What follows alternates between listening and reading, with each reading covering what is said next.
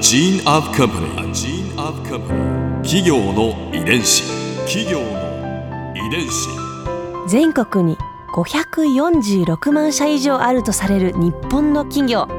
その企業の数だけ理念があり、使命があり、人間ドラマがあります。この番組ではさまざまな企業のトップや社員の方にお話を伺いながら、成長する企業の ディーエヌエー を解明していきます。企業の遺伝子ナビゲーターは私、はるかクリスティンと株式会社エイベック研究所代表の武田隆さんです。武田です。よろしくお願いします。さて、今日はアサヒビール株式会社マーケティング本部デジタルマーケティング部副課長の枝川光さんをお迎えしています。枝川さん、よろしくお願いします。よろしくお願いします。今回はアサヒビールと日本のお酒を取り巻く現状をテーマにお話を伺います。若い人のお酒離れっていう、なんかそんな言葉も聞かれたりしますけど、ええ、今日本のお酒の消費量っていうのはどうなってるんですか？そうですね、今お酒の市場全体としては割と緩やかに、ちょっとおっしゃる通りであの減少傾向にはあるんですけども、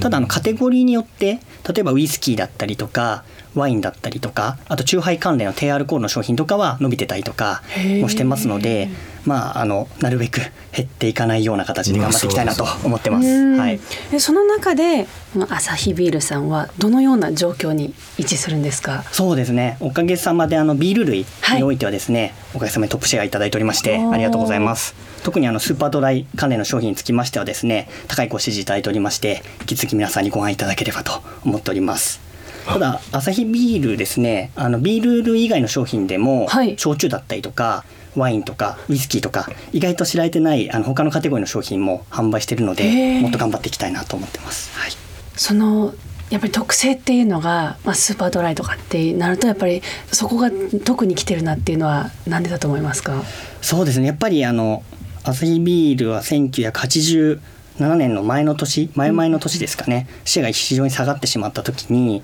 あのマーケティングをすごい頑張ってですね、はい、本当大量の人数のお客様にいろいろ質問させていただいて、まあ、日本人の皆様の思考に合ったような商品を作っていくという思いを込めて作った商品がスーパードライなので、まあ、そこがですね、皆さんにご評価いただいて、えー、トップシェアいただいてるんじゃないかなと思ってます。まさに日本の人に合う、そうですね、より日本の皆様に合うような商品という形で販売させていただいております。トップシェアっていうのはすごいですよね。すごいですよね。ありがとうございます。日本人が一番飲んでるビールっていうことですよね。そうですね、おかげさまでビール類の中ではダントツでナンバーワンをいただいておりまして、ただですね、あの皆さんよくビール以外のところで発泡酒だったりとか、はい、新ジャンルって私たち言ってるんです、うんうんうん、だいさんのビールですねと皆さん呼んでると思うんですけど、そういったところではですね、まだまだあのナンバーツーだったりナンバースリーの商品になってますので、そういった商品もこれから頑張っていきたいなと思ってます。はい、これトップシェアにこうなってる理由っていうのは何なんですかね？ええ、そうですね、やっぱりあの定期的にお客様の声も聞いておりますし、まあ、スーパードライで発売してもう約さんじゅうねん近く経つんですけども、はい、まあ、そういった中でその当時飲んでた方が割と年齢が上がってきた中で、スーパードライエクストラコールドという、はい、マイナスにどからぜろどの温度帯で飲むスーパードライですかね、うんうん、を飲食店様で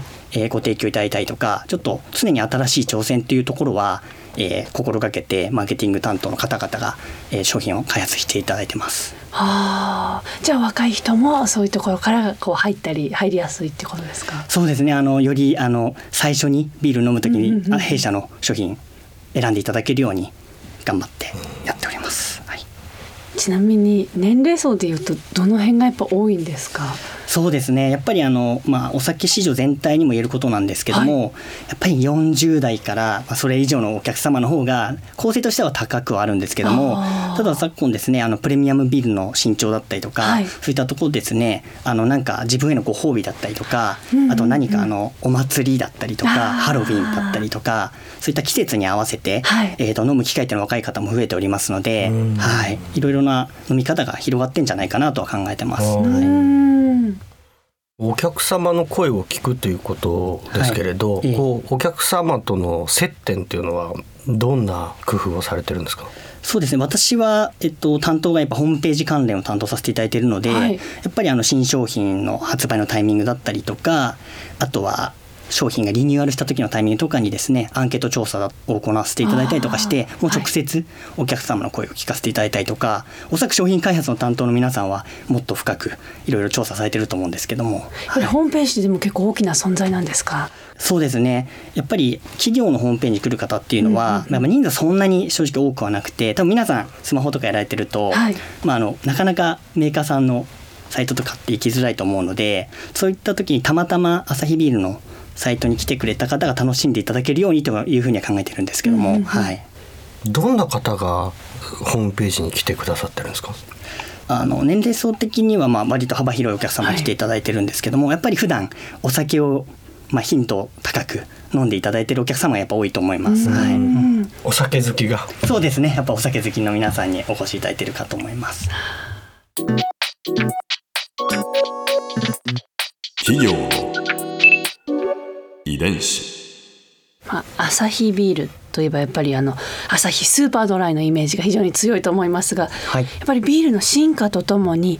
新しいビール類も出てきてるんですよね。はい、商品のラインナップの現状っていうのを教えていただけますか？あ、えー、とまずあのビールで言いますと、今お話が出ましたあのスーパードライなんですけども、はい、同じスーパードライのグループとしてですね、スーパードライのドライプレミアムだったりとかドライブラックという商品を販売させていただいております、はい、ちなみに今お話したドライプレミアムなんですけども、このくがつじゅうごにちにですね、えー、クオリティアップして新発売しておりますので、お楽しみいただければと思います。クオリティアップ、はい、どういうことですか？そうですね、コクキレ香りのですねみっつをより皆さんに楽しんでいただけるようにですね、進化させた商品になっておりますので、お楽しみいただけるかなと思います。これも結構前からいろいろ考えてたんですか？やっぱりえっとですね、まあ、いつからかっていうことではないんですけども、はい、やっぱりプレミアムビール今新調しておりますので、お客様に、えー、と特徴を持ってですね選んでいただけるようにですね、えー、商品開発の担当の皆さんが頑張ってくれているかと思います。にせんじゅうよねんにスーパードライの累計出荷数がさんじゅうごおくはこを突破した。そうですね、おかげさまであのせんきゅうひゃくはちじゅうななねんのさんがつじゅうしちにちに発売させていただいたんですけども、はい、それ以来にせんじゅうよねんまででですね、累計出荷箱数さんじゅうごおくはこというところで皆さんに選んでいただいております。はい、さんじゅうごおくはこってなるとちょっと私も想像つかない数量なんですけど、いち箱で1箱で、まあ、ちょっと私たち数量の換算がちょっと特殊なので、うんうんうん、あの飲食店様であの瓶で大瓶って飲まれたことあると思うんですけども、はいはいはいはい、あれをにじゅっぽんでいちケースに換算し直してですね、あ、だからそれであれがにじゅっぽん入っていちはこなんですね。そうですね、はい、容量換算して、はい、あれがさんじゅうごおくはこ、そこにその缶とかもその容量でそうです、ね、割り返して、もうちょっと想像がつかないですね、はい、すごいですね、ものすごい飲んでますね。そうですね、皆さんにお選びいただいてるんじゃないかなと思っております、はい、ここで春風ビューポイント。さてアサヒビールさんということでビールのテーマですが、ビールといえば、まあ、私出身のスイスは実は日本と違ってじゅうろくさいからビールが飲めるんですよ。でもうちょっと強いお酒になるとじゅうはっさいからっていう決まりがあるんですが、私、まあ、今にじゅうさんさいなんですが、じゅうろくさいで日本に来ちゃったもんで、せっかくのチャンスを今思うとだいぶ遅らせてしまったなっていう、ちょっとしたまあ後悔というか、向こうで飲んでおけばよかったなというか、ちょっと味見すればよかったなっていう思いも今となってはありますが、まあ、ビールカルチャー国によっても違うんだなっていうのは、そういったところでも法律ルール作りというところからも感じますね。企業の遺伝子。